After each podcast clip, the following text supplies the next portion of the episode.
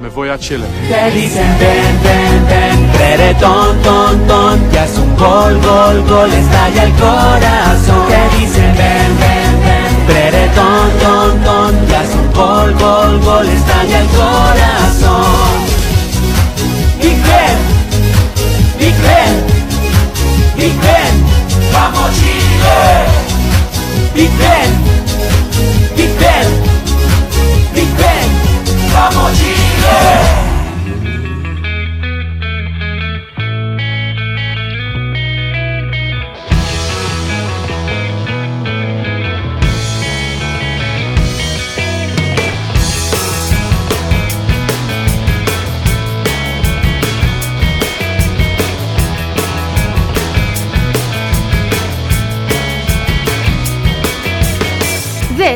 a BRFCS podcast, sponsored by the lovely people at the Terrace Store. Follow them on Twitter at the Terrace Life and check out their website at theterracestore.com.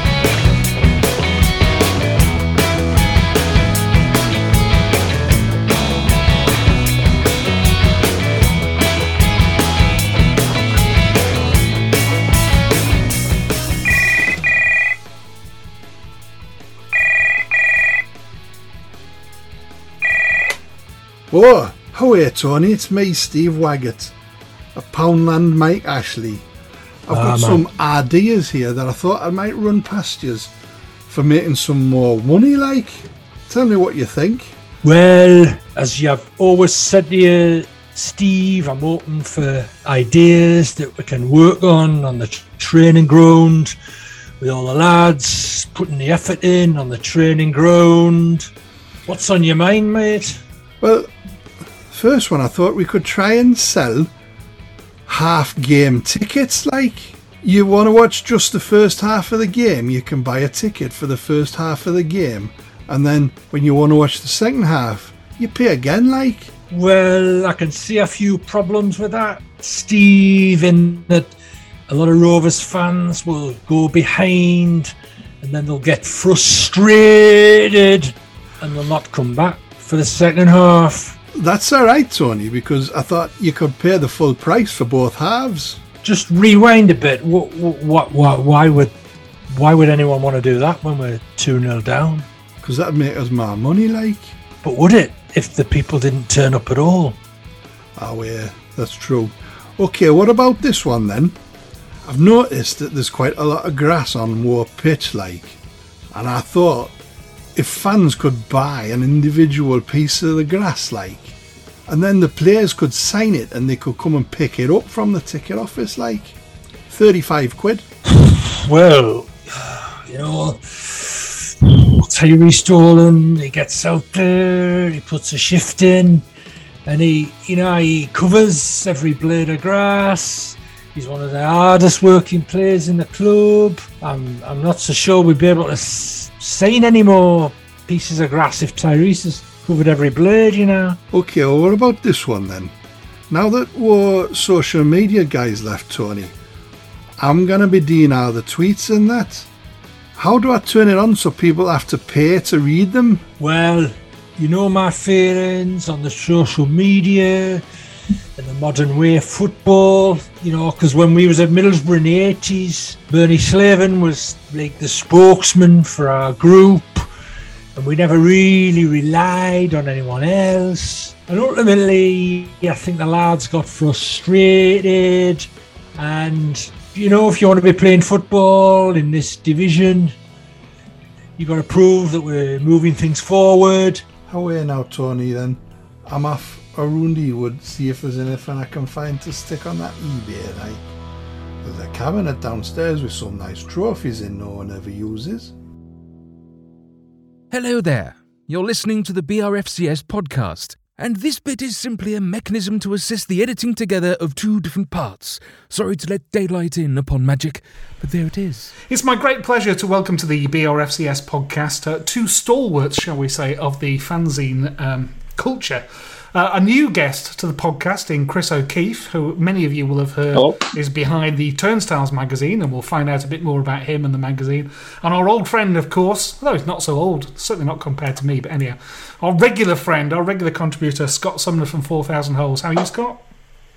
All right, thank you. Good to be back on. It's good to have you back on. So we'll start with Chris, if I may. Chris, welcome to the podcast. Hi, um, no, thanks for having us. It's an absolute pleasure, sir. So uh, establish your, your football credibility then. Why should we listen to you? Who do you support? How long have you supported them and all that sort of stuff? Blackburn Rovers. Good God. Of course. I know. For my sins.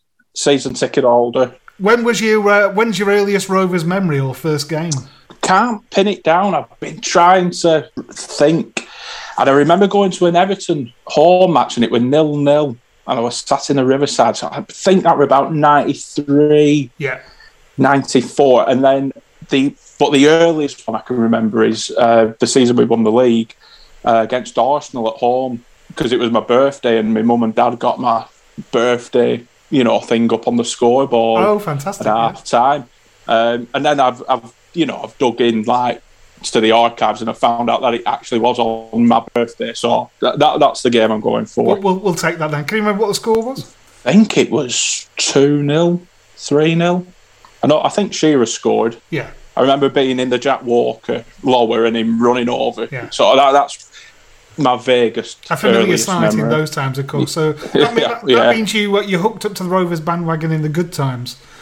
Certainly, and then through throughout under. I know obviously Brian Kidd went down, but then Souness, that young team we had, uh, Duff, Dunn, Taylor, Gillespie, Ignat, fantastic, and then stalwarts like Flitcroft, and then obviously we then moved into the Premier League. Tugay, unbelievable. Who's your favourite Rovers player? Would you say Alan Shearer? Alan yeah. Shearer, definitely.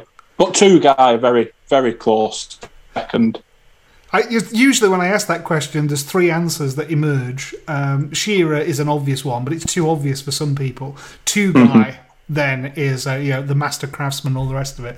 Uh, Matt Jansen also makes many. Um, yeah, wonderful. Many appearances. We actually, um, I actually managed to talk to him for uh, issue two about get his memories of the Worthington Cup win. Yeah. Um, so that, that was like a massive honour actually getting getting to to chat to him about it. He's such a lovely guy. He has he has been on the podcast. It's, it's possibly my favourite uh, my favourite ever podcast interview.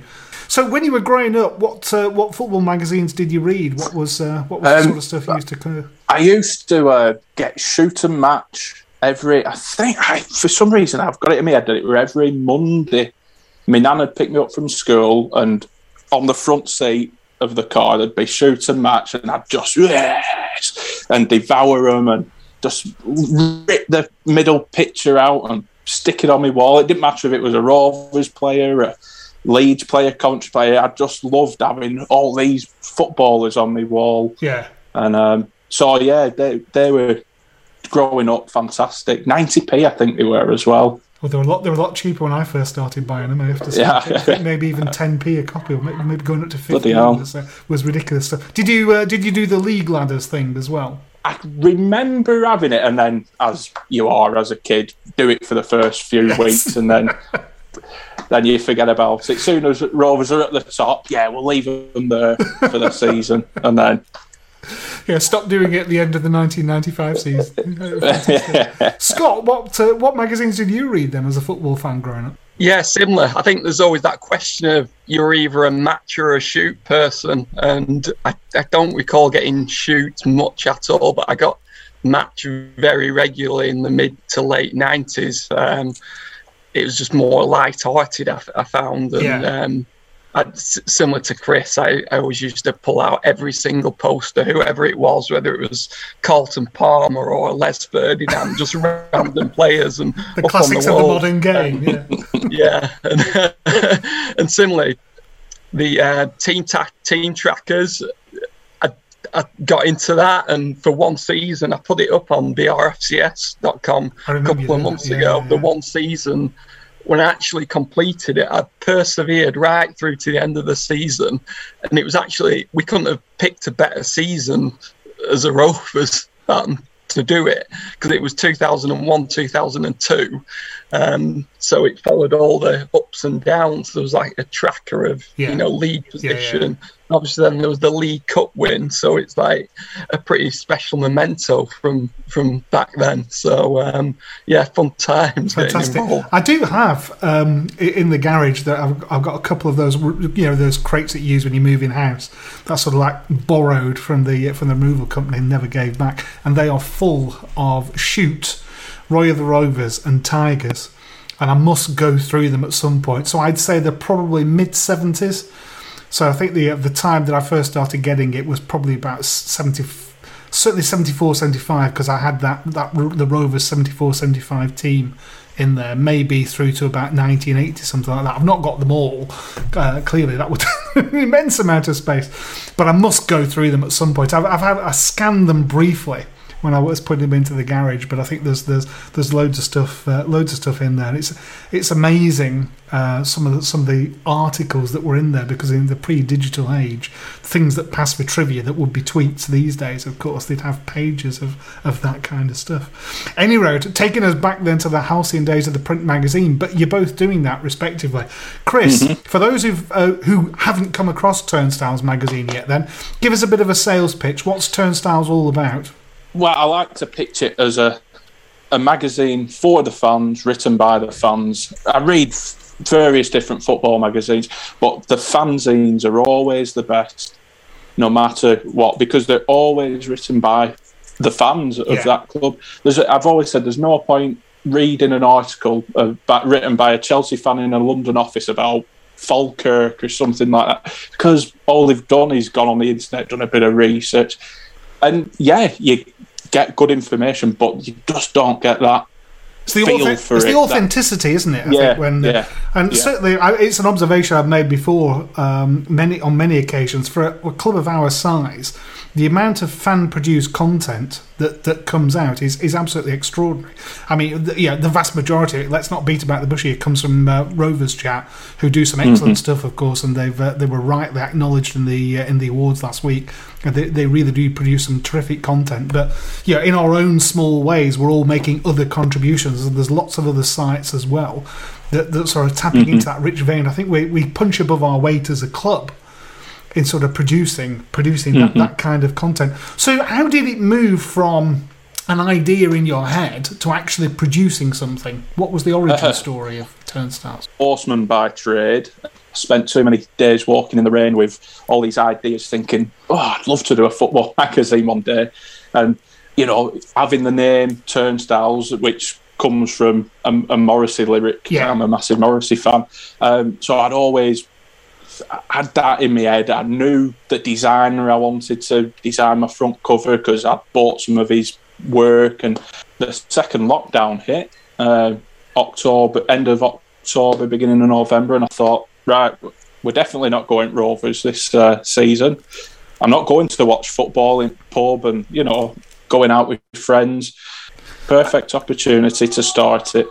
And you're up to edition three is the latest one, is that Uh, right? Yeah, I'm just just putting the final touches to it, just proofreading it and making sure everything's you know all the dates and things like that. You know what Yeah, people yeah. have written about. I mean, I trust them that they've got it right, but it's always good just to double check, just because there's a, always someone with a big nose somewhere that'll say, actually, that was 1983. Uh, We- we- not 1982. We had So- something similar on one of our podcasts. We did a Christmas special, and we asked people to vote for their uh, or to talk about their most memorable Christmas fixture. And Mike Delapp, bless his cotton socks, waxed lyrical and got the year wrong because somebody else had chosen the same one. I think it was a Rovers Liverpool one over Christmas, one where Tugay dummied Steven Gerrard. Oh, yeah. And Mike. Mike had, yeah, we sort of said the most memorable game, and Mike had wanged on about this and got the year wrong. So I, I did a really nice sort of sarcastic voiceover saying, obviously not that memorable, Mike. But anyhow, moving on. So yes, you're absolutely right. You must need to, you must need to check that. So how have you managed to get um, contributors? Who are the people that you've uh, you've persuaded to write? unbelievable, really. I, the day I started it, I messaged a few people, sounded them out, uh, mainly friends, to be quite honest. Um, and then I set up the Twitter, zero followers, following zero people, and just I don't know, just managed to just like find these Yeah. Writers.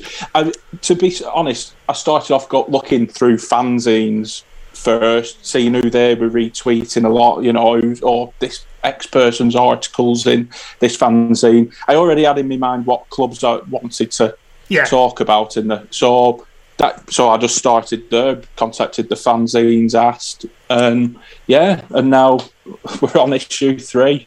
Um, sold X amounts of copies, more than I ever ever imagined I would, and we've done some great things like raising money for Tony Parkes and along the way and Well, let, let's things talk like about that now because that's on my, my list of topics to cover off. So, the Tony Parkes art print um, Yeah. is is available. How how can people get that? Um, by if you follow us on Twitter or Instagram, Turnstiles Magazine, uh, there's a there'll be if you just scroll through, there's plenty of links to our big cartel website, and uh, yeah, there's still a few available.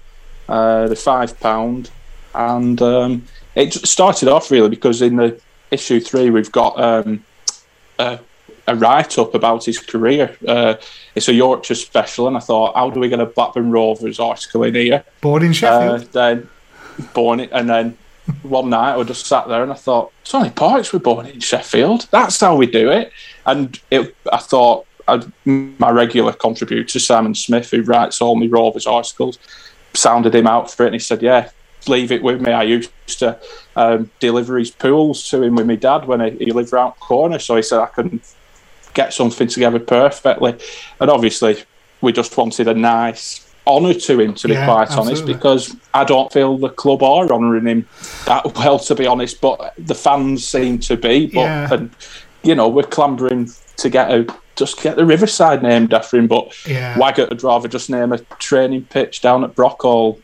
Well, he, uh, he hasn't even done that. I mean, if the, if if the club Hmm. had done something, and you could sort of say, like, Mm-hmm. yeah, he's worthy of more than more than that. But for a guy who spent his whole career at Rovers in so many Hmm. guises and served the club so well, it, it well, it's just a, it's just a tragedy, and I think we, we, we should harp on about it for sure. We had Natalie, his his daughter, on our last Mm-hmm. podcast episode, and uh, you know she speaks very evocatively about uh, you know, her father's growing up, and obviously the tragedy that's happened to his, his health subsequently. But just before we leave the, the Parkes print, what we're going to do is um, I'm going to pose a question right at the end of this episode, and we're going to give away uh, a copy.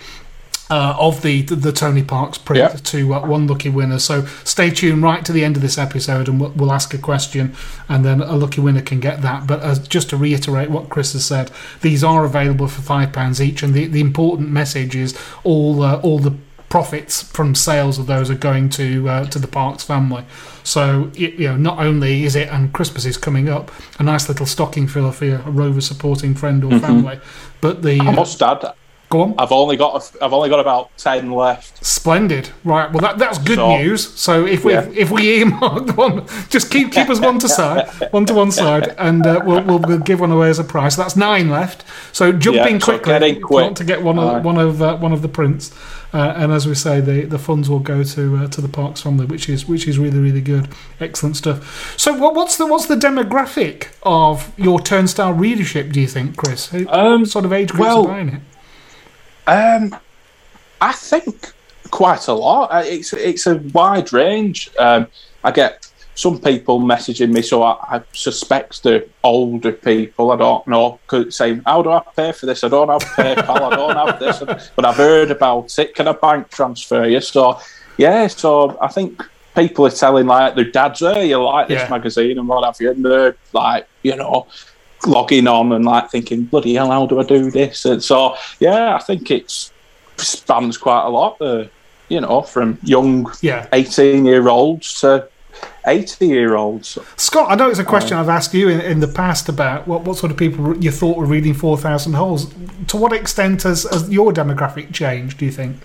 If at all? Uh, I don't think it's changed much since I've been involved in the last few years. I think it is probably something which which is generally people in say the 40s, 50s, that kind of age or even older. Getting younger people than that in involved regularly has been a bit of a challenge, really. And I think I'm adamant pretty much that there's not really much you can do about that. I think that's just the way things are going. It's just the future which we've got to accept, as we've seen with the loss of the match day program. Yeah, yeah, yeah. The new generation coming through just, you know, they're just not attached to the hard copy format, whether it's magazines or fanzines or anything. And, you know, we, we can get all, you know, angry or wistful about it or whatever, but you know, if we were that age, we'd probably just be the same. We'd be more interested in online stuff. So it's just the way the world's changing. And yeah, there are some youngsters, um, you know, under 30 or, you know, maybe get a copy or uh, even contribute occasionally. Um, but it's kind of, it is, I do accept it's kind of a bit of a losing battle, really, certainly in terms of fanzines anyway. It, it is something which is more of a, an older person's thing. How are your sales stacking up then? Have you still got your core group of people that buying it? It's, um, it's pretty steady over the last few years. I sell about 350 copies of each issue.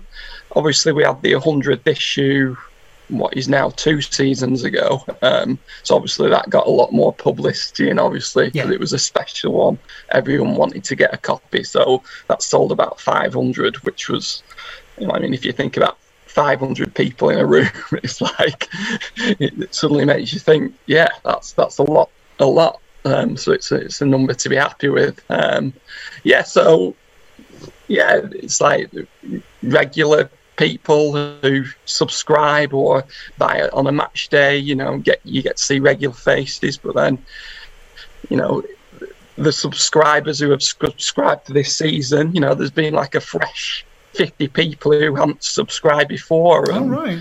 So it's, you know, some people naturally might not renew. That's fine. They yeah. put the money in for a season and, and that's great. That helps us rolling along. But it it's kind of good to see, that, you know, a fresh bunch of people still yeah. taking an interest. Yeah, so just help, it's certainly helping it going um, in the short term. And in terms of contributors, you're still getting plenty of um, ideas submitted? Yeah, um, obviously there's there's been a, a, solid bank of regular contributors for the last few years. Um, in the new edition, 102, the November edition, uh, there's a couple of debutants, which is always good. Um, Fresh young talents can bring both into the side. Yeah, um, and it's kind of a, a good position at the minute because lockdown kind of helped in terms of content, in terms of we weren't making any issues, but I had a, a few submissions over lockdown. Um, so those. obviously timeless um, articles which can be slotted in anywhere. So yeah. it's given me a bit of a bank to play with this season. So it's almost like catching up in terms of content. So I think certainly this season, content wise, is uh, is looking as good as ever. And as as usual, the the the, the varied content contributions and excellent, interesting articles, historical ones, current ones, you know, satirical ones, all all that kind of stuff. So all the yeah, human life uh, is there. Yeah. And, in ter- and in terms of getting it, then uh, people that know you know that you have your spot on Kidder Street uh, and can get that. And the the 102 is out in November, so November home games, presumably. Uh, well, end of October, start of November. So um, I think the Sheffield United home match is earmarked to be a bit of a bumper crowd. There's a promotion on with tickets, isn't there? There is. And, yeah. Um, yeah. It's, it's, the the anniversary and you know Remembrance Day and all that. So I think uh, that'll be the hopefully the big big day when I can sell most of the copies. So yeah, I'll I'll be in my usual spot on Kidder Street for for an hour before kick off. And failing that, of course, if people go along to the 4,000 holes page on that terrific website, brfcs.com, they'll be able to see how to subscribe as well. Tell, tell yeah, us about the new digital page then, Scott, having waxed lyrical about analog hard copy. Ah, uh, yeah. So obviously this season there's been a link up with brfcs.com, which has been great to um, kind of start to build up a an online archive of some of the um, some of the 4,000 Holes contents because um, you know, first and foremost, articles going in a magazine, that's great, and you know people enjoy them. And then, but you know there is this positive about the online world in that you can reuse them, say in a couple of years, because the nature of fanzine articles is generally the they aren't you know time dependent in Yeah. terms of what they are. So, for example, you know there might be there was an article last month about you know someone traveling to Africa and you know Yeah. um, you know, giving out rover shirts kind of thing. So, um, yeah, it just gives it a, a you know, a, a fresh look online and uh, hopefully opens the the content out to people to see, you know, the kind of stuff which is in the fanzine and uh, and you know, just keep keeps the name out there. So, Yeah, so gives me gives me ideas for podcast items as well, which is terrific. So the idea is we can reuse and recycle all that sort of good stuff, and it keeps everything going. So, Chris, coming back to the Turnstiles magazine, then just for a second. So, what what are your aspirations? Where what would you like to? Where would you like to take it? How would you like to see it develop? Um, I just take every issue as it comes. To be quite honest, I've already got a lot for issue four that couldn't go in issue three because it's a a, spe- a Yorkshire special. So I was being given stuff, and it, I was like, "Well, sorry, it's gonna have to wait till next year because it's not about Yorkshire." Um, so yeah, I'll just take every issue as it comes and just pray that someone somewhere just buys a copy. Um, Well, I, my uh, anecdotally online, you, you, I've seen a lot of feedback on Twitter and the rest of it. It's been universally positive. I think yeah, people yeah, people um, that read it really enjoy it. So, yeah, same as Four Thousand Holes. I think it has. I, I, remember uh, listening to a podcast a, a few months ago, and it was talking. Uh, podcasting isn't about broadcasting; it's about narrowcasting. Mm-hmm. So it's about resonating really deeply with a mm-hmm. relatively small number of people. And doing that, you build up brand loyalty. So that made me Yeah. sleep at night, knowing if only three people listen to this, you know. But at least they, yeah, they do listen to it and they really like it. I think it's similar with fanzine and magazine culture. You get a hardy band of people that will buy it regularly, and they, you know, they really love it and they want to see it thrive. I agree. When um, I get the orders through and I see the set, you know, a certain name, and I think, oh, they ordered one and they ordered two, and now they've just ordered three. I must be pleasing them. Um, so just to please one person is is fantastic. Um, but like I say, you get a band of people, and you think, oh yeah, that yeah, he bought that, and it's that eh, that's what's great. I, I really love that that you you have that core. Yeah, and then like you get the odd person buying like maybe they might buy issue two but they might not buy issue three because i don't want to read about yorkshire but issue four they might think yeah go on i'll give that one a go Well, if I was in the office, I must admit I'd sort of say like send me a dozen copies. But of course, we're all working from home these days. But uh, there are, I, you know, I share an office with a number of Wednesday and United fans, so I'm sure sure that would have gone down well. But we'll, we'll, we'll see what we can do for you in subsequent episodes if I end up back in the office. oh cheers Scott, for yourself, um, any grand designs? Or is, there going to be ever be a four thousand holes Christmas annual or anything like that with a retrospective?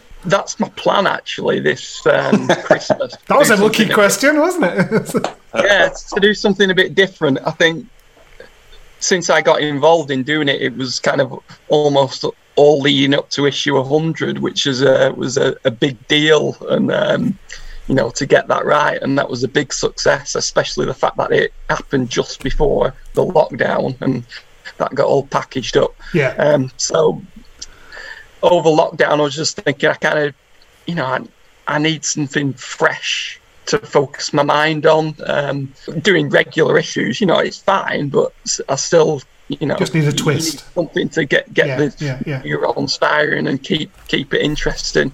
So I'm hoping to do a kind of a, decade special. Uh, um, so issue 103 will hopefully be a 2010 special, um, kind of a retrospective look back at, you know, that decade in Rovers history, but not kind of a, a boring factual thing of, oh, season by season, no, we finished this position, that was person was top goal scorer. It's almost like a, to do an alternative history, Yeah. like the, the quirky stories, Yeah. the funny stories, the stories which even you know the most avid supporter might not have heard, but would like to hear. Um, so I've kind of got a lot of ideas together already, and people have already, you know, thrown some ideas at me. So, yeah, I think I'm going to go for that. And Excellent. if that's a success, then it opens the prospect up to do, you know, a 90 Yeah, yeah. special Yeah, and then, you know, 2000 special. I feel more contribute, uh, more confident contributing to a seventies one. I've got to be honest. it's it's like, like that classic thing. I can remember more about what happened then than I did last week. But there we go. That sounds terrific. I have to say. So uh, we'll look out for that. I'm sure at the end of the year. But in, in between times, all the very best. Standing in the freezing cold outside Kidder Street. And Chris, thanks once again for joining us. Wish you all the best with subsequent episode, uh, subsequent episodes. Chris Thank you very much. subsequent magazine issues. Uh, and you're Oh, welcome thank to come back on the podcast anytime and tell us what you've got. And don't forget, folks, Wonderful. Tony Parkes prints still available. They're selling like hotcakes, so get in there quickly. Thanks both. I really appreciate that. Thank you very Thank much. you. Cheers.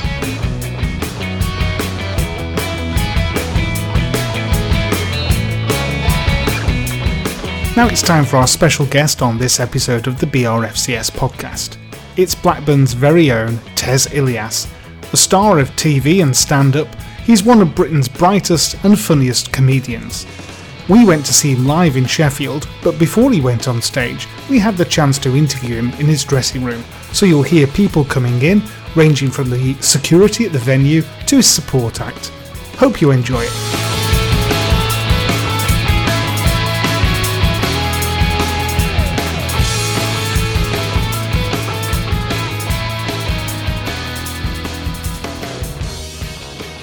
It's my great pleasure on this episode of the BRFCS podcast to welcome a very, very special guest. It's Blackburn's own Tez Ilyas. Tez, welcome to the BRFCS podcast. Thank you so podcast. much for having me, Ian and Stuart. It's a pleasure to be here. Thank you very much. It's an absolute, Absolute delight. delight. Welcome to Sheffield as well. I just want to set the scene for listeners because this is an audio medium. Uh, Tez's rider seems to be that he's been provided with two Satsuma. You know what? Oh, I have you bought, I, I that bought these from home. My mum gives me a fruit bag whenever I leave the house. If I'm leaving the house for more than one night, she'll give me a little fruit bag. And it usually consists of two satsumas a day, an apple and a banana. I was expecting a basket of fruit and sort of like. I'm right. I'm very. I'm a very, I'm a very cheap date. Very good. I'll bear that in mind. So uh, you're back on the road. You're halfway through the rescheduled tour, like so Hmm. many comedians are at the moment. What's it like to be back on the road? Um, doing the shows is incredible. Like I love being on stage. You'll see, you know, when the show starts in uh, in, a, in, in in a bit. Like I love being on stage. It's such a thrill and an honour to be able to do this job. I, I haven't missed the travelling. Right. I haven't missed the admin and all the stuff that comes with it. When we first got back out, what was it, mid May, that first month was hard. Because 15 to 18 months of just chilling at home on a government mandated mandated holiday. Like I got lazy, I got I just I didn't have the stamina anymore to work. Yeah. Um, or at least like to just get in the car and drive 300 miles, do a gig for an hour, and then drive, you know, a few miles somewhere else, rest for the night, check out in the morning, and then drive some. Like it's just it's it's not glamorous. People always think, oh, the hotel life is glamorous. It's not glamorous. We You were, never looking, we were looking for the tour bus outside. exactly. You never like I drive myself everywhere. I'm usually on my own. I get local support acts. Um, hi, Idris. I get local support acts, so they sort of travel. Then they, they make their own way to and from a gig, and and then uh, okay, cool. Uh, is everything okay?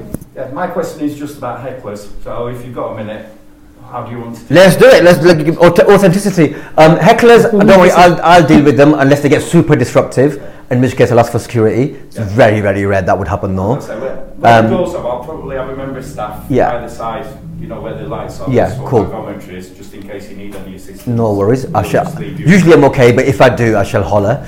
Um, latecomers is fine. Yeah. Uh, the only other thing I ask is, it's happened at every single show because the show's been on sale for two years. I found that not everyone who bought a ticket has ended up turning up. Right. It's like there ends up being like a ten percent drop off. Yeah. So if there are gaps at the front, Front.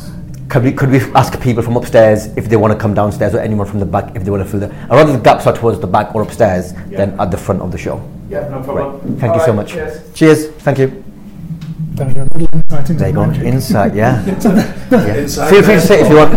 Um, I'm just doing a podcast for BRFCS. Okay. Um, sorry, listeners.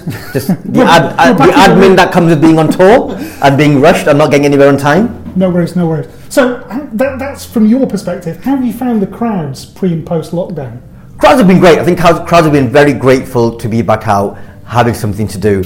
I have found they've got a little bit braver though, Ian. Like I think having been at home, they, they've forgotten what that, what an inside voice is and what an outside voice is.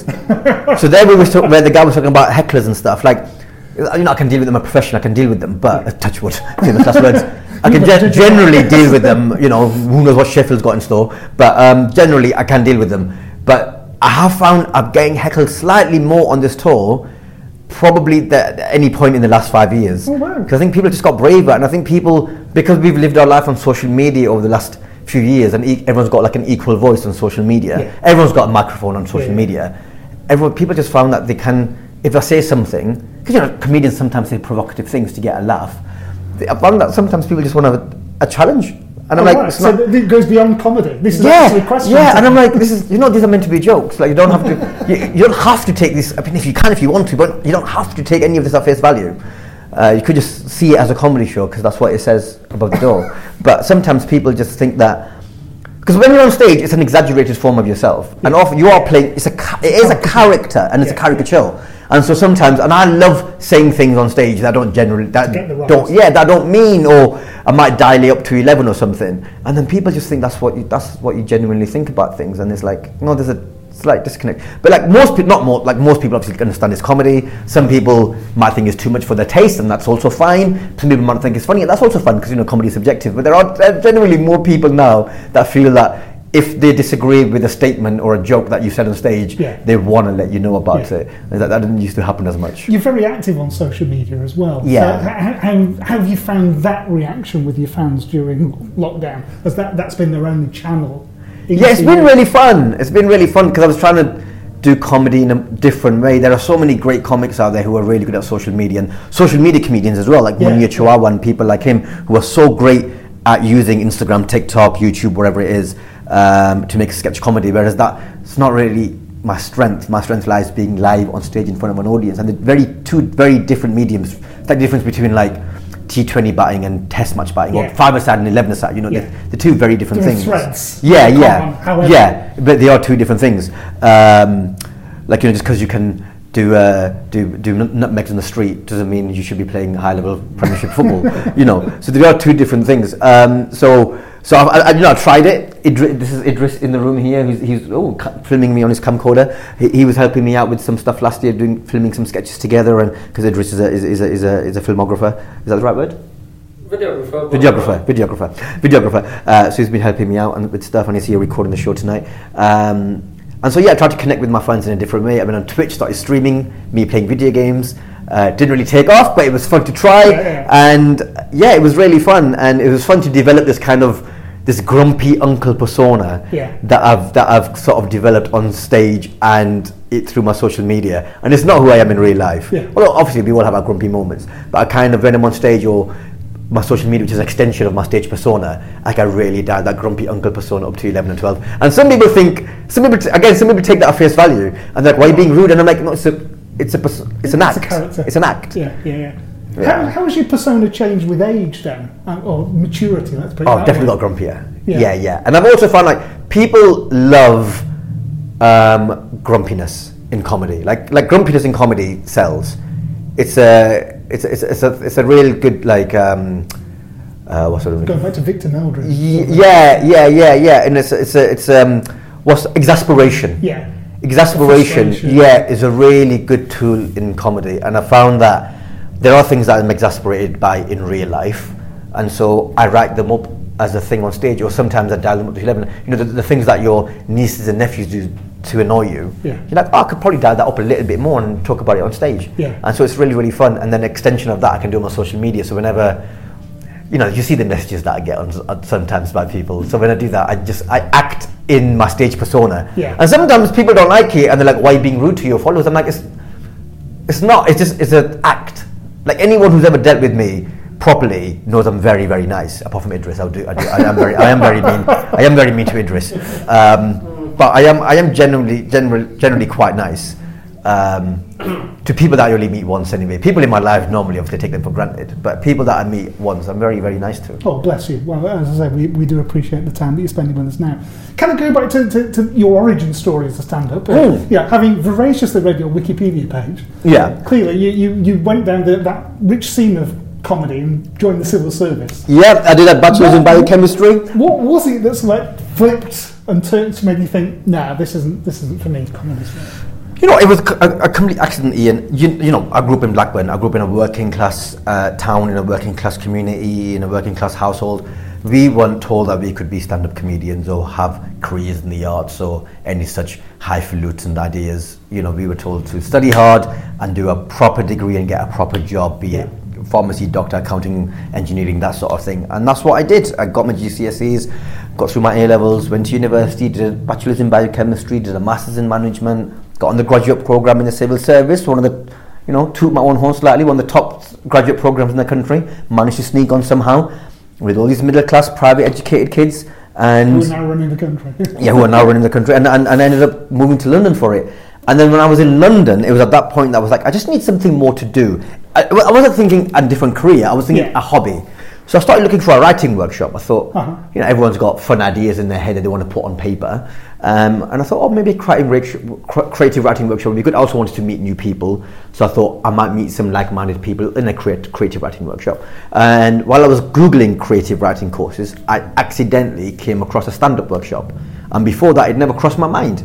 Well, it crossed my mind in the same way being a footballer has crossed Yeah, my mind. You know, you, you, yeah, or an astronaut, or something. You imagine it, but it's not anything that you Yeah, yeah, you consider as, a, as an option. Um, and I saw it and I thought, huh, I didn't even know such things. I didn't know you could do a course about stand-up comedy. And and in that moment, at that particular time, I was like, you know what, just do it. Sign up to it. That was the catalyst. That was January 2010. You weren't inspired by anybody on the no, circuit or no, no, no, no, no. I had my favourites. I loved Jack Dee Yeah. I loved Peter Kay. Uh, Russell Peters at the time. I loved Eddie Murphy and stuff. So there were people that I loved, but I never watched. Or you watch them in the same way that, that you watched Michael Owen in the nineties, going, "I'd love to do that." Oh, yeah. Or you know, you watch, watch, you watch on Football Italian Sundays, and you're like, "Oh man, to be as good as Batigol, that would be that'd be great, wouldn't it?" So in that same way, you you, you know, you might watch someone and be like, "Oh, oh God, wouldn't that be cool?" But never in a sort of like, "Oh God, I wonder how you would actually do that."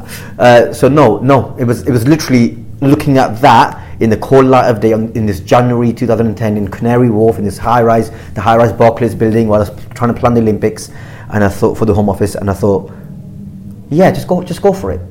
Just go for it. What's the worst that can happen? Worst case scenario, I'll make a fool of myself and meet new people. I can live with both of those things. Yeah.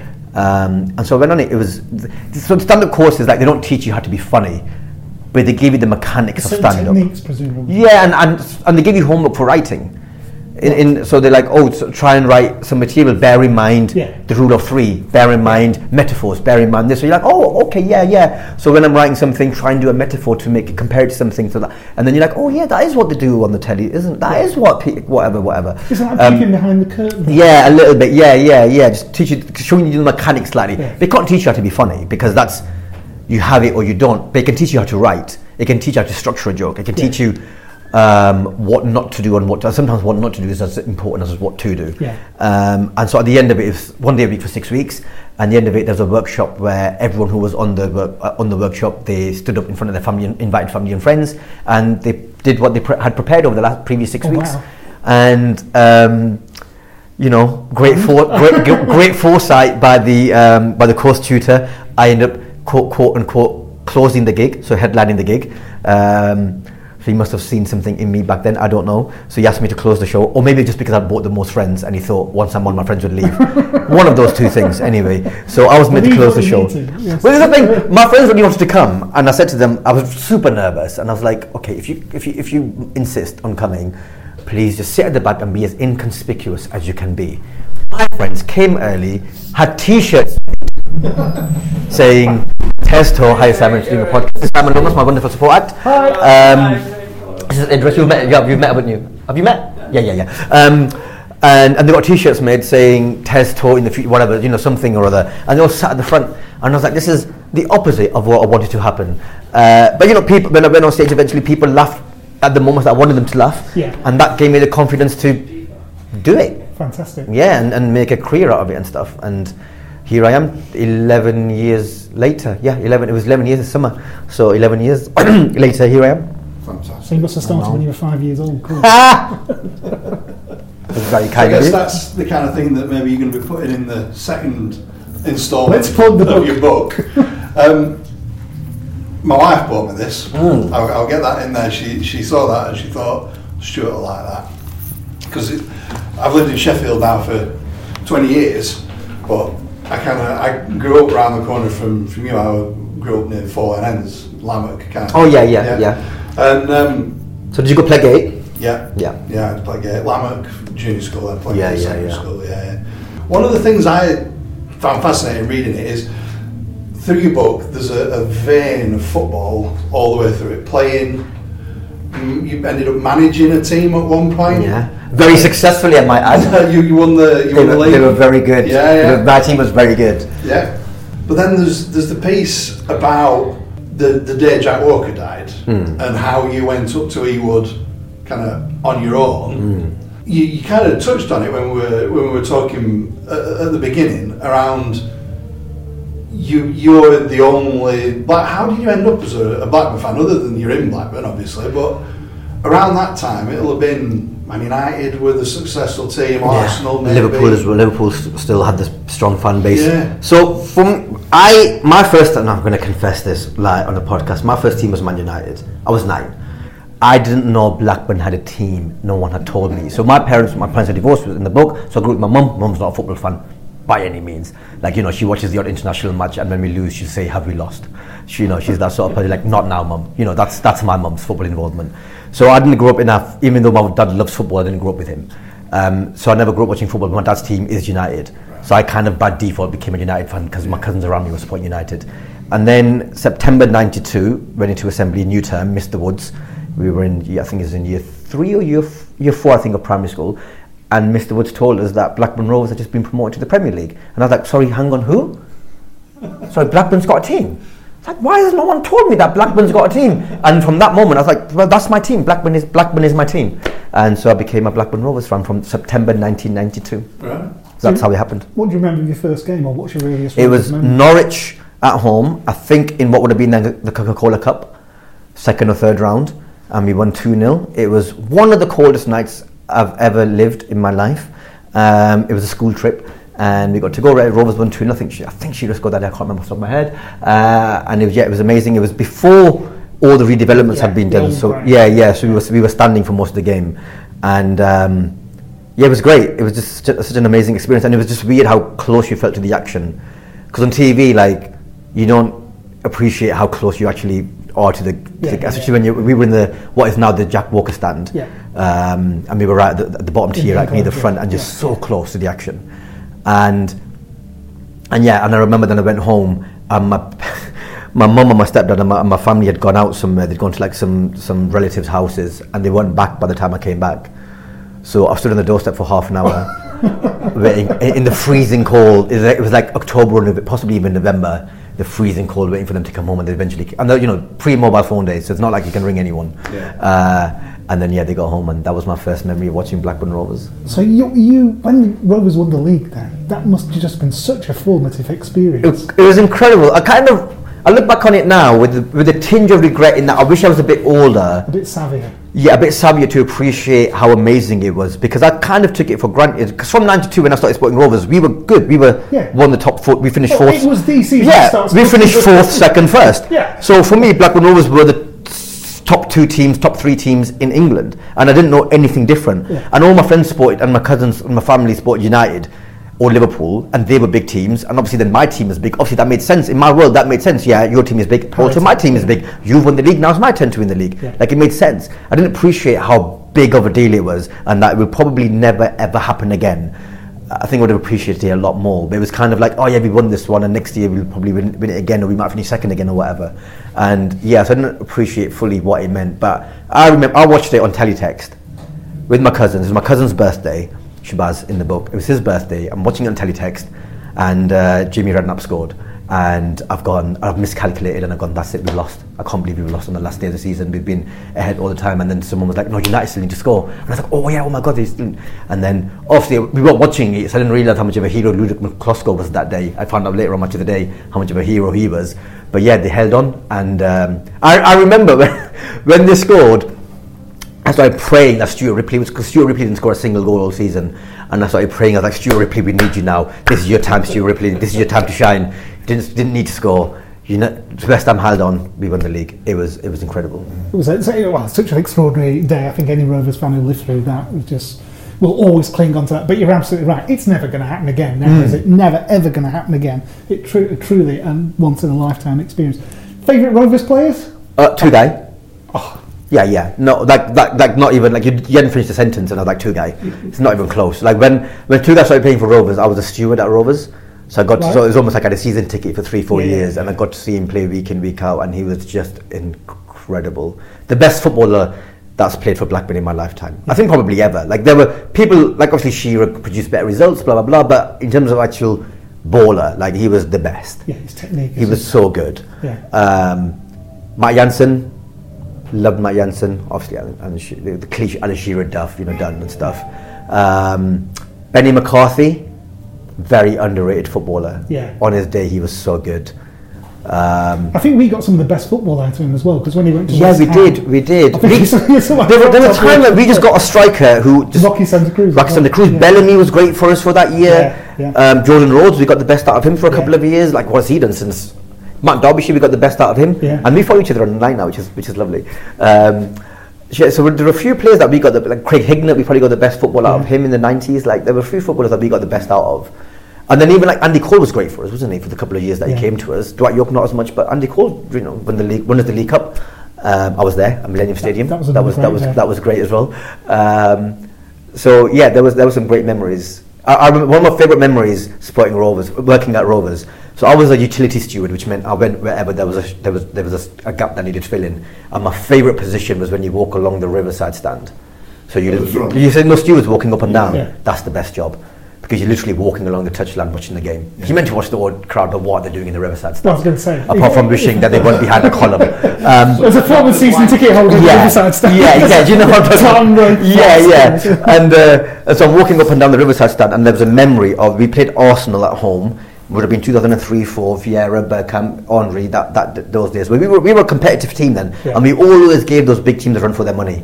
So we've gone 2-1 down. I think Arsenal have scored a late goal, like a late winner, and so we're pressuring them, like we're piling on the pressure, trying to get that equaliser.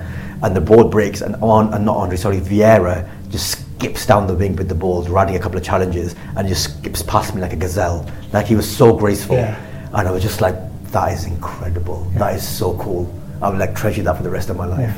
Just Vieira just skipping with the ball down the touchline. Yeah, we've seen some, we've seen some good players at Ewood wearing blue and white, but we've also seen some great Oh, players at Ewood yeah. for the opposition. Yeah, yeah, yeah. You now we've seen Ronaldo come back to United, but we can say we saw him at Ewood Park. Yeah, and, and yeah, yeah, yeah. So I'm conscious of time. You've kind of got a show to do tonight. I have, I feel so- like we're, we're impinging. But look, is there anything else? We're probably like still ten minutes away from short showtime, so you got for, you got me for probably five more minutes if Well, want. if, we, if we can use Yeah, time, yeah, I'd yeah, certainly yeah. want to do your prep. Let, let's go back to the stand-up then. So, professionally, Mm-hmm. what, what are your unfulfilled ambitions? What would you like to do? I, I, obviously, I'm on you know I'm on tour right now. Yeah. I would love to be in a position where I am playing mid-sized theatres, kind of 500 to 1,000 seats in most big towns and cities across the country, and I can sell them out with a little effort. Continuities. Yeah, yeah, without you know constantly trying to hustle, saying guys, tickets are available, and how many different ways can you say that without sounding you know desperate? Um, so if I could you know just put a tour out and within within a month it's kind of virtually sold out. You know, I'd love to be in that position. Get my own sitcom. Obviously, I'm in. I'm in, I'm in Man Like Mobeen, which I love. Yeah, yeah. But I'd love to, you know, I've got my own ideas, and I'd love to have my own sitcom. Uh, a couple of seasons, three, four seasons of my own sitcom out on TV, BBC, Channel Four, Dave, whoever would have me. I'm not precious. Uh, that'd be great. And I would love, you know, I would, I would love to be the. I'll just do a couple of movies where I'm the funny sidekick, like John Hannah in The Mummy. Yeah. Like, Yeah. like that sort of thing. Like that would be my dream role. Like that. John Hannah's role in The Mummy is the dream role. Who'd, who'd play the lead? The Rock. Like it doesn't matter. It doesn't matter. Ryan Reynolds. It doesn't matter. You know. You know. Idris. I don't care. you know, yeah, Idris, yeah, Idris, you know. Um, like it doesn't. Yeah, I, I was just. Oh, you know what? What's his name in? You know, Ant Man. His Spanish, his Latino friend in Ant Man.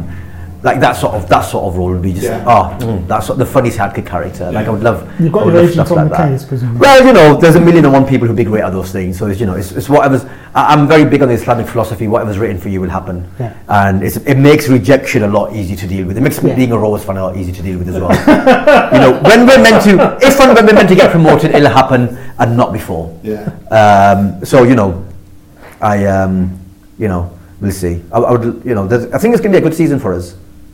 What do you make of the Brereton phenomenon? Honestly, it's one of the funniest things I've ever Isn't seen in my life. There's a movie in that. It's so funny. There's it's genuinely.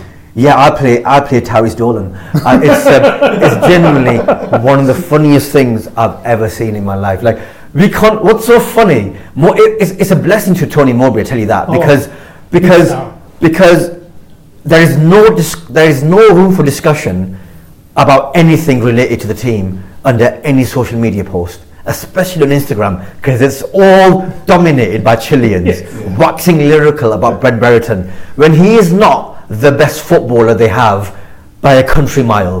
But they just they've taken to him, haven't they? And it's Well, we, so we- cute. We've picked up about 500 followers since the summer. Uh, and in fact, we were uh, we had a Chilean journalist contact us. You guys, I think you meant and I meant. Yeah, yeah, yeah, yeah, I'm sure even better than that. That's what I'm saying. Even us. Yeah, yeah, yeah. the, the supporters' website. Yeah, we, we, we get inquiries coming from um, from Chile about, yeah, is Ben fit? Yeah, was was it a good goal on Saturday? So we send back clips and things like that. It, it's just brought a different dimension to it. His mother follows us on Twitter and things like that. And it's just the whole thing is so heartwarming. But I just, So I just cool. want somebody to make the movie. yeah, and it's like I'd love it. Like Chile aren't doing so well in the qualifying at the moment, but I'd love them to scrape to the World Cup. Yeah. and just get. I mean, he might not be with us by then, but if he carries on this sort of form, he definitely won't be with us. But like, it would just be so cool to see him at the World Cup. yeah, it will be. And it's just so funny how tall, how much taller he is compared to the rest of his team. It is really, it is really funny. Yeah. Because he's not that. He's tall, but he's not. He's not much- he's not not Peter. He's not Crouch, Peter yeah, Crouch. yeah, Yeah. yeah, yeah. So it is just, it's really funny to watch. The whole thing is just really funny. Yeah.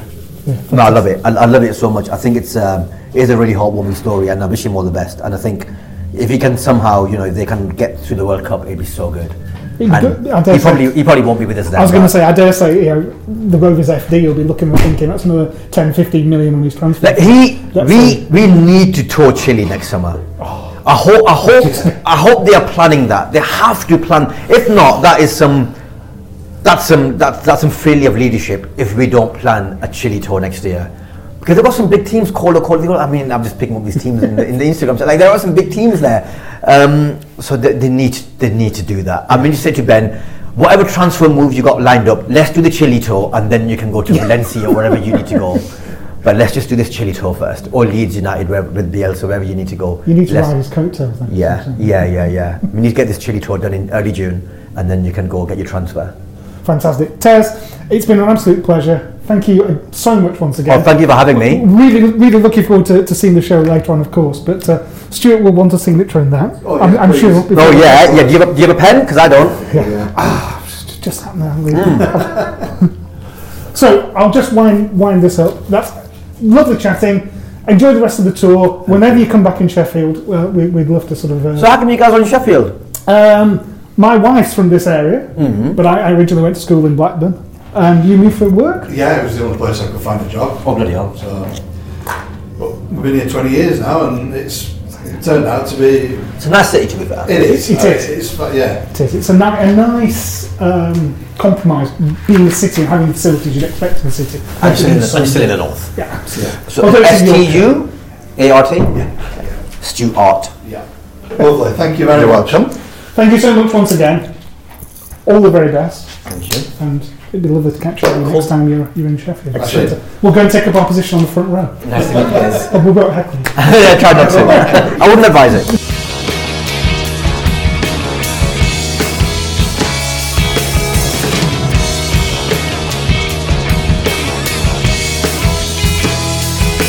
You're looking for the perfect gift for a football fan, aren't you? In that case, you need to go to theterracestore.com and search through the marvellous range of Rovers products. You'll see mugs, prints, bags, and much, much more, all in the colours of your favourite team, Blackburn Rovers. And as you are a loyal listener to the BRFCS podcast, enter BRFCS at the checkout to secure a 10% discount. The Terrace Store. Lovely people, terrific sponsors.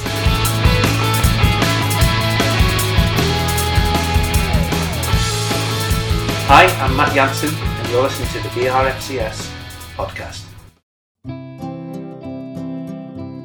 Bill, Yep. what's a false number nine? Well, it's someone who isn't really a number nine. Okay, that's obvious, but what does it mean? Well, you know, in the old days, a number nine was a centre forward. You mean like um, Alan Shearer? Exactly. So he was a real number nine. Was he ever? A number nine was the focus of the attack, the player who was expected to be the team's main goal scorer. And he wore the number nine shirt, didn't he? That's right. But these days, a real number nine doesn't necessarily wear the number nine shirt. It could be anything from 2 to 99. Be funny if the goalkeeper wore number nine. Would that make him a false number nine? well, that could be the ultimate definition of a false number nine. It sounds like something Ted Lasso would try to do to confuse the opposition. Who does Ted Lasso manage? He manages Richmond. Uh, what division are they in? Well, actually, they're not in any division, they're fictional. It's that programme I've been watching about the American football coach brought to England in the expectation he will fail. But that's another story. But you still haven't explained what a false number nine is. Do Rovers play with a false number nine? I don't think so, but sometimes you can never tell who is playing in which position. We have a number seven, Armstrong, who plays as a real centre forward sometimes, and a real centre forward, Sam Gallagher, who wears nine, playing on the left wing or sometimes on the right wing. So Gallagher is a false number nine. No, it's not that simple. He's just a centre forward who Mowbray plays on the wing, more like a number 11 or a number 7. Is that to confuse the opposition, like you said Ted Lasso does? Well, it could be, but if it is, it's not really working because everyone knows he does that. Anyway, back to your original question. Whatever the number on the back, think of it in terms of the numbers 1 to 11, like it was in the good old days. Whoever wore the number 9 shirt was a real centre forward. But regardless of the number on his back, if the real centre forward these days didn't play as a centre forward but dropped back into midfield, he would be a false number 9. So the opposition centre half wouldn't have a centre forward to mark and would be confused a la Ted Lasso. Uh, I'm actually beginning to regret mentioning Ted Lasso, but yes, I think you've grasped it now. I think, although I doubt whether my explanation is strictly accurate. It used to be a simple game, but it's pretty hard to fathom what's going on these days. You're right. I used to understand offside and handball, but now I don't think I do. Well, actually, me too. But let's get the salt and pepper pots out. I'll draw some lines on the kitchen table like they do with VAR, and I'll try and explain it. Well, thanks for the offer, but I think I'll pass and be happy to live in ignorance. Oh, I forgot to tell you something else about Gallagher. You mean the number nine who plays on the wing and could be a number 11 or 7. That's right, so you were paying attention. Mm-hmm. Well, he once played as a false ah! number two.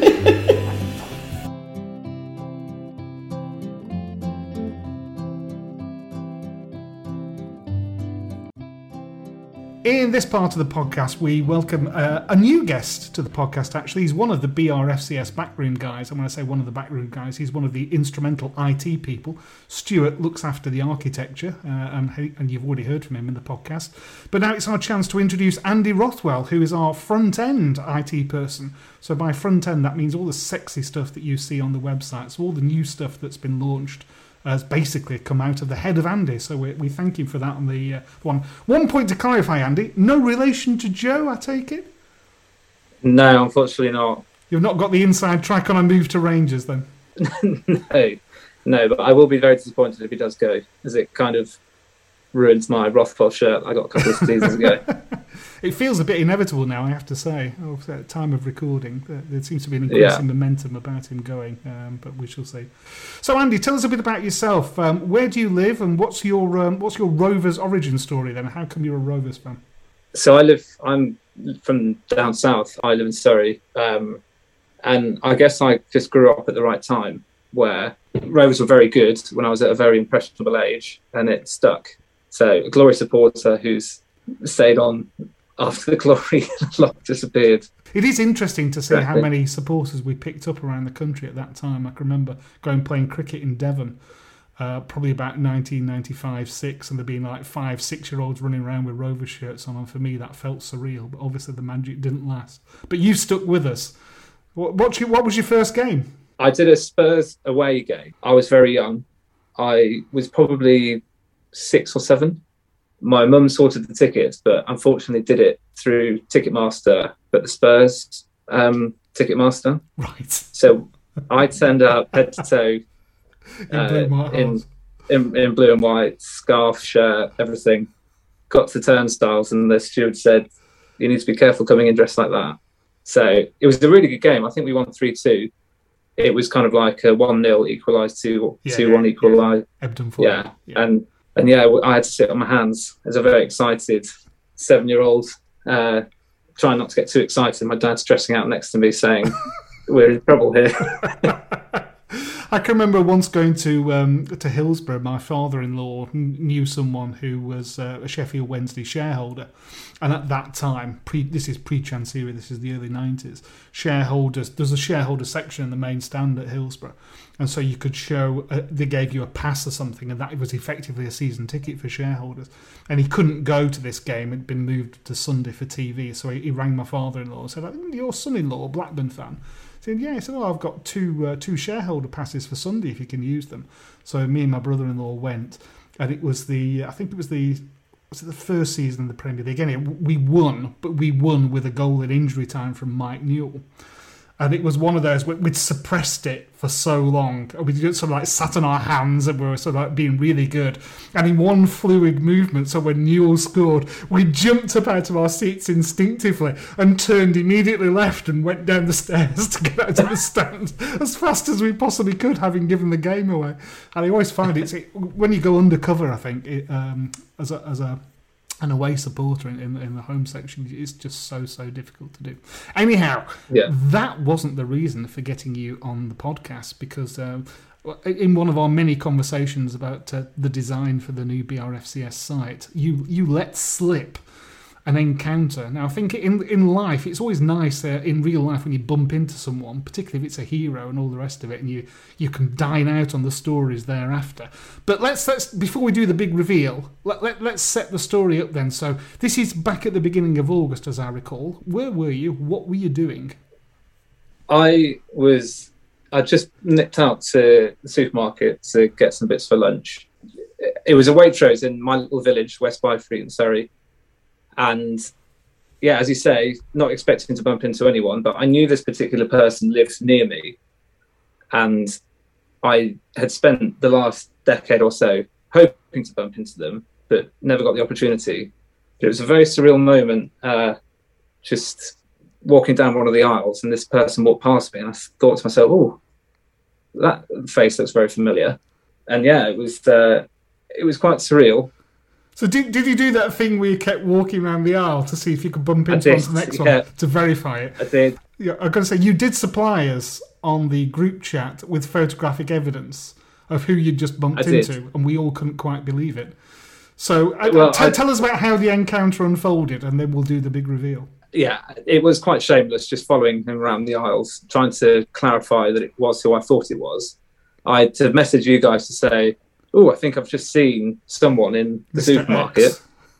and sent a, a very questionable photo from a distance to say, "Look, here he is," and uh, it was inconclusive, shall we say, the uh, as it was kind of on the back of their head. But as I got closer, I could hear him at the checkouts with a very thick accent, and I thought, "Yeah, that's that's definitely him." So I uh, I quickly whizzed to the self service and paid my bits and went out to the car park and waited, waited, waited for him in the car park, which sounds very sinister. But uh, Well, it's, well, it's going one of two ways. This story, it's either you know, stalker-like sort of hero worship, or you're, yeah, exactly. you're a paid Well, assassin. So uh, this is the uh, the benefit of time being a great healer, shall we say? Where ten years ago it would have been for one purpose to wait for him in the car park, but now it's just we are where we are, really. down in deepest, darkest Surrey, outside Waitrose, wearing an Adidas training jacket and uh, was it a Melbourne Victory baseball cap? It was the one and yeah, only. that, it was the, that the cap was definitely the final piece of the puzzle to, to make sure it was exactly how I thought it was. Yes, Melbourne Victory, our uh, infamous previous manager Steve Kean. Oh, how did you restrain yourself when you saw when you, you, confirmed that it was in fact him? I think it was just sheer disbelief that I'd finally seen him in the flesh. Yeah. Um, after everything that we'd been through, yeah, I, I didn't really know what to do. I- At first, I thought I'm going to go over and just tell him what I think, and then uh, I thought, actually, no, I'll just leave it Yeah. and get in the car and go home. But then I actually thought, "Uh, uh, you guys aren't going to believe me, so I need to go over and say something. So how did the conversation unfold? Well, I went over and said, Steve, how are you doing? I'm Andy. I'm a Blackburn fan. And his face dropped. Yeah. He The sheer look of panic on his face was quite something. And yeah, he, he, I think he uh, he was definitely Taken aback, on shall it. we say? Yeah, that's for sure. But it's quite a surreal conversation. The first thing he said to me was, "Oh, I'm just I'm driving my son's car. I'm going to going to Newton at university because it was a it was a bit of a banger." And Well, I bet, I bet, not, I bet the uh, insurance costs are high, aren't they, for people that have been convicted of drunk driving? So exactly. Yeah. Well, I can confirm that his his past is uh, he's served his ban and he's back on the roads. So um, once you revealed your identity and you said you were a Blackburn Rovers supporter, um, how did how did the conversation go then? Well, I asked him if he wanted to come on the podcast, Ian. And the fact that he's not been on suggests that the answer was would, negative. would say that no, uh, no. His uh, he said something like, um, uh, I, "I've I would like to, but there's always some idiots that are going to ruin it," or so, something like that. He said, "I've obviously I know there's a lot of people there that still like me, but there's always like a minority that are going to be idiots about it. So I, I think I'll politely a minority politely decline." I think it, I think had you managed to persuade him to come on, that would have been the hardest interview I would ever have done, or the shortest, or both. I'm not I'm not so sure. I'd like I'd like to think I would say re- retain my professionalism, but I'm I'm not doing this for money, so I don't have to retain my professionalism. but that would have been quite surreal, I must admit. I think I would have, I think my blood would have run cold if I'd run into him. I have to say, that's uh, Well, th- yeah, it, it's it's a funny one because I could easily have gone over and said oh, what exactly what I would think of him, or and being very honest and like looking back, it, it's it probably would have. I'm not really in the business of ruining ruining someone's day and have like getting myself in a big huff about it. And be the be, be the bigger man and enjoy the view from the moral high ground. That's what I say. Exactly, exactly, and and I feel like back in back in the day, I did my part of uh, trying to be active and being vocal against him. So I feel I've I've earned enough uh, credit from Matt to just be able to walk away from that situation rather than uh, try and get one over. That's for sure. Yeah, he's, he's not part of the club anymore. Thank God. My God, he left a trail of destruction. So I, I felt the need to include this as a podcast action. Just for, I can just imagine how you felt when you saw him, and certainly when you sent us the photos, and we were debating about whether it was or whether it wasn't. And then, as you say, you sent the photo of him wearing the Melbourne victory cap with that inane grin. Then we knew for sure that it was. But uh, thanks for sharing, Andy. Uh, don't hesitate anytime you bump into former Rovers uh, legends to ask them onto the podcast. Uh, hopefully, uh, your next encounter with someone with Blackburn connections is um, is far better than that one. Just before I let you go, then, um, what other exciting stuff have we got lined up for the BRFCS website? yeah, we've got some big ideas, that's for sure. There's a lot we can do with kind of uh, user interactive kind of stuff. We've recently launched the uh, man of the match, and hopefully extend that further to make kind of like player of the player of the month, player of the season. Other little things like uh, we've talked about bringing back the 92 club. Um, we've got.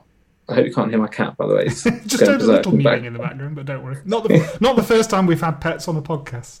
So we want to try and introduce more kind of like stat-based stuff for all the anoraks out there who like to look back over previous seasons. Are wanting to finish off the player archive as well, which will go hand in hand with that. So the idea being that you can look at uh, current players and their stats and compare them against historic players. Like so, try and do a Brereton, ver- Brereton Diaz, sorry, versus Shearer comparison, that kind of thing. Good stuff. Well, as long as we're keeping you busy and keeping you away from Waitrose, then you don't have to bump into Steve Kean again. That's the main thing. I've not seen him since, so maybe I've scared him off shopping there now. Maybe he's back in Australia. Who knows? Andy, thanks so much Yeah. for sharing uh, both your encounter with the legend that is Steve Kean. I use the word legend quite incorrectly. And uh, thanks also for sharing what you've got in the pipeline for us on brfcs.com. That sounds really exciting. Uh, I'll let you go back and recover now. You can sort of like uh, sit down and just get get let your pulse rate calm back down after talking about Steve Kean. Thanks once again, mate. Really Thank you. appreciate it. Thank you very much. Cheers. I when I was putting the uh, Blackburn Rovers article together, and Simon had sent me his his stuff, and I thought, well, I'll just get a few, um, you know, fans insights, but just like because we're in a fanzine uh, magazine, we'll make them celebrity fans. So then I thought, well, I need a Spurs um, fan, famous fan, to talk about the Worthington Cup final. So I logged on, famous Spurs fans, and um, Alan Sugar. Chas and Dave. I thought he's he's not he's not going to talk to us yet. Chas and Dave was the next one. Well, one of them's passed away, so no. Then my dad said, Bobby Davro, he's a Tottenham fan. I said, no, is he? so I said- I thought, go on then, I'll have. And it turns out he was. So I thought, go on then, I'll give it a go. I have no one else. Uh, and with it being a bit of a nostalgic magazine, I thought it might raise a few, you know, eyebrows with some of the readers. So I messaged him on Twitter. Within a minute, he got uh, personal message me back. Here's my number. Give me a ring. Like, is it really Bobby Davro? I know. I said, all right, Bobby, I'll I'll ring you tomorrow. Uh, so I rang him, no answer, and I thought, oh, never mind, never mind. So I was washing up, and uh, my girlfriend shouting, "Your phone's going off! It's Bobby Davro," because I put his name in, you know. And he's asked to give over. He said, "No, it says Bobby Davro on it." So I, said, "Right, I'll take it upstairs." So I got my notepad and pen out. I said, "You all right, Bobby? How's it going?" And he said, "Yeah, yeah. Is this Chris from Turnstiles?" I said, "Yeah." He said, "Go on. What does he want to talk about?" So I said, "Oh, you're a big Spurs fan, aren't you?" He said, "Yeah, yeah." He said, "Worthington Cup final, yeah." I remember it well. I said, all right. I said, yeah, can I just get your thoughts on the day? He said, yeah, well, Lineker had a good game, didn't he? And I said, no, no, no, Bobby. Lineker didn't play that game. He said, did he not? Would Lineker not play? And I said, no, he retired about 10 years before. What?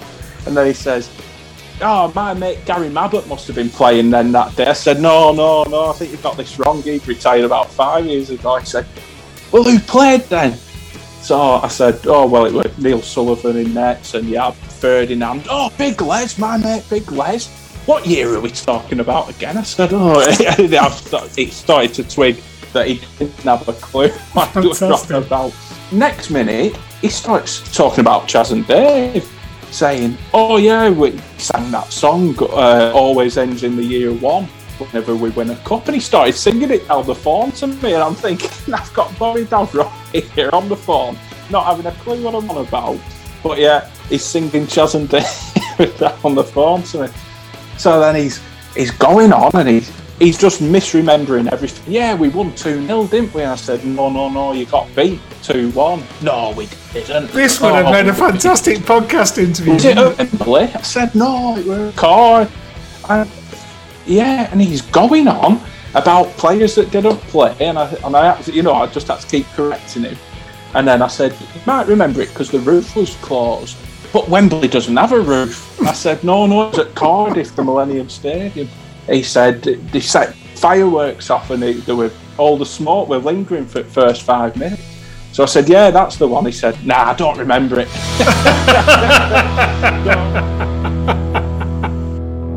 But obviously, we're a BRFCS podcast. We're a Rovers fans podcast. So, how did football creep into you? I got accused of being a United fan yesterday. What? It happens all the time. What? I think people Because of assume. No, I think it's because I'm Asian, and people Ah, assume that because I'm Asian, either sport, United or Liverpool, and it's really it feels like a slur because I don't. Personal friend. I don't. I know. And I even say in the show that I don't. There's a point in the show where I talk about Gary Neville, and I preface that I don't support United, but then I go on to talk about Mo Salah's diving, and uh, this person just got the blinders on, and obviously a Liverpool fan, and they were like, but I'm like, he's just one of the best players in the world, and he dives. Those two, they're not mutually exclusive. You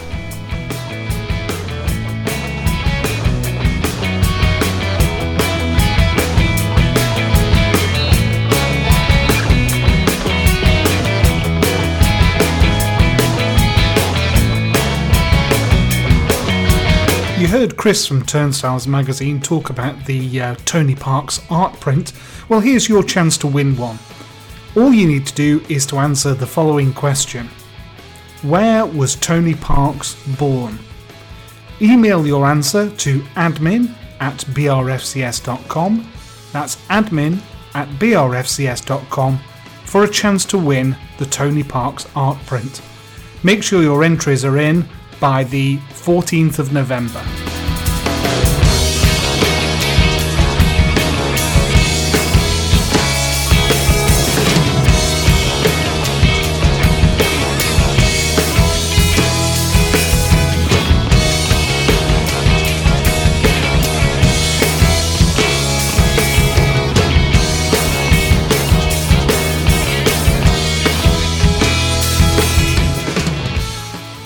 All that remains now is to say a few thank yous to all our contributors. Providing a Steve Waggott and Tony Mowbray impression is Stuart Grimshaw Michael Taylor. We also had Chris O'Keefe and Scott Sumner talking about fanzine culture. The Terry and June of the BRFCS podcast, that's Mr. and Mrs. Arthur, live from Canada.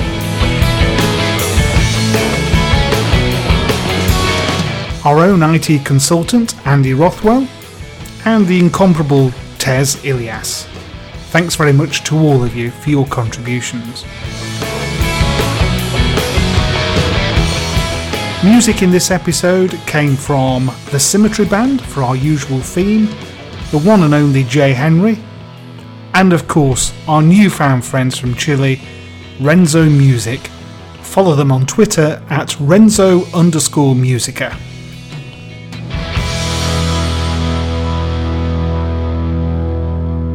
And finally, voiceovers came from Matthew Hall and Isabella White. Me voy a Chile. Te dicen ven, ven, ven, Pere, ton, ton, ton, ya es un gol, gol, gol, estalla el corazón. Te dicen ven, ven, ven, Pere, ton, ton, ton, ya es un gol, gol, gol, estalla el corazón. Big Ben, Big Big Ben, Big Ben, Big Ben, vamos Chile. Hi, I'm Tez Ilyas of Blackburn, and you are listening to the BRFCS podcast.